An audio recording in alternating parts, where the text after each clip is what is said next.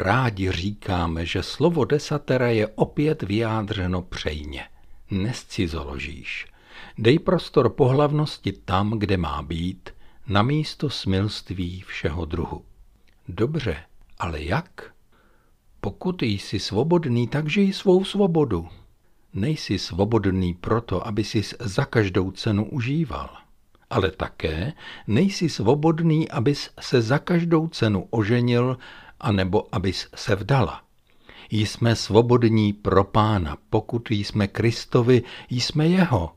Svoboda, kterou naplníme obletováním kvítků a vyhledáváním partnerů, není žádnou svobodou. Kdo je rád na světě a tím spíš, kdo žije pro pána, kdo mu vesele a otevřeně slouží, je přitažlivý. A i kdyby nebyl kdo ví jak hezký mládenec, či to nebyla příliš pěkná panenka podle dnešních norem, má vždycky naději. Rodiče nám radívali, abychom dlouho nepřebírali. To neznamená, že máme vletět do prvního vztahu a ze strachu nepřemýšlet o svých silách a možnostech. Určitě máme odpovědně zvažovat své síly a před svatbou spíše zvažovat, co mohu dát, než co získám. Krása není jen to, co se ukazuje na internetu a v televizi.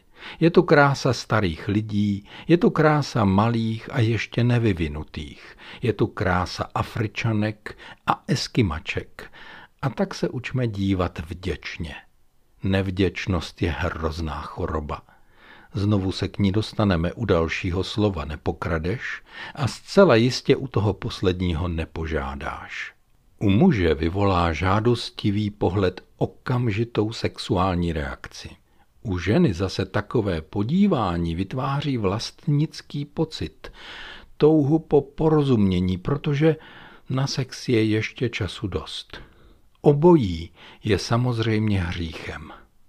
Pravdivě se díváme tehdy, když poprvé zaznamenáme vábivou krásu, kterou nelze nevidět a vzdáme čest a slávu hospodinu, který ji stvořil.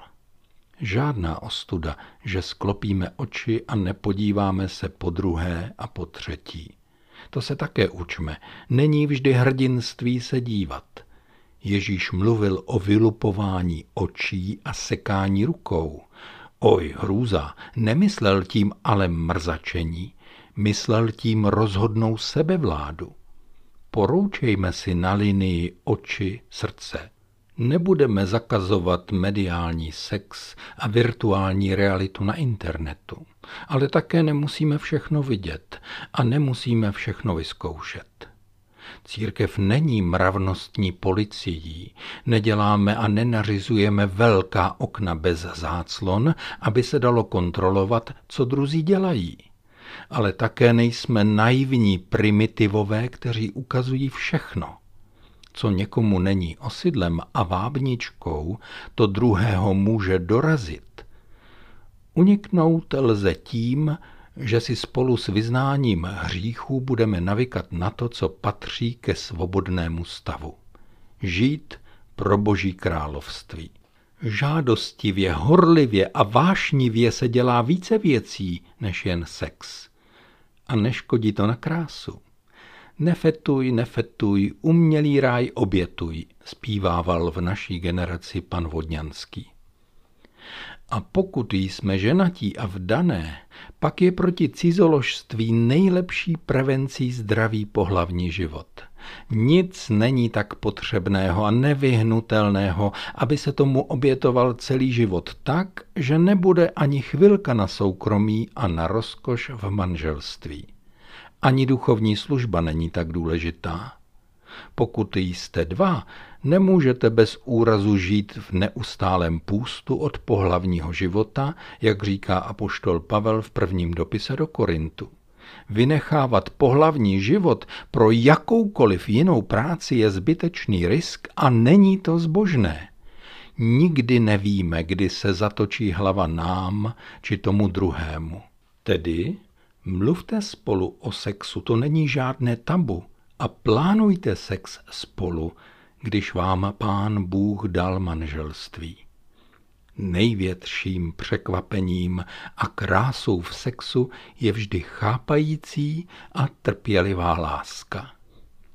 Vymyslete něco, na čem se shodnete, že se to bude líbit oběma. Překvapení má být pro partnera vždy do těch mezí, které se mu líbí. Překvapení, které toho druhého znechutí, to sexu krásy nepřidá. A už vůbec ne násilí, to do našeho života nepatří. Ti dva si na sebe v manželství někdy rychle a někdy těžce navykají. A jsou dobré návyky a zlé návyky. Sex je naštěstí návykový. Pokud se nedomluvíte, či někdo z vás není pohlavního života schopen a působilo by mu to bolest či jiné potíže, ten, kdo miluje, se stáhne. Dorážením se ničeho nezíská, útrpnosti také ne. Pak musíš zabojovat sám se svým Bohem. Je více radosti života, než je soulož. A pán Bůh má sílu nás i toho druhého posílit, abychom nescizoložili. Jen se nesmí ztratit láska, vyhasnout a dodýchat. Pak by byla strašná nuda, na kterou doplatí nejvíce děti. A pozor, i ty dospělé, protože se dívají a opakují. Nescizoložíš. Je to tedy slovo nám, židům a křesťanům.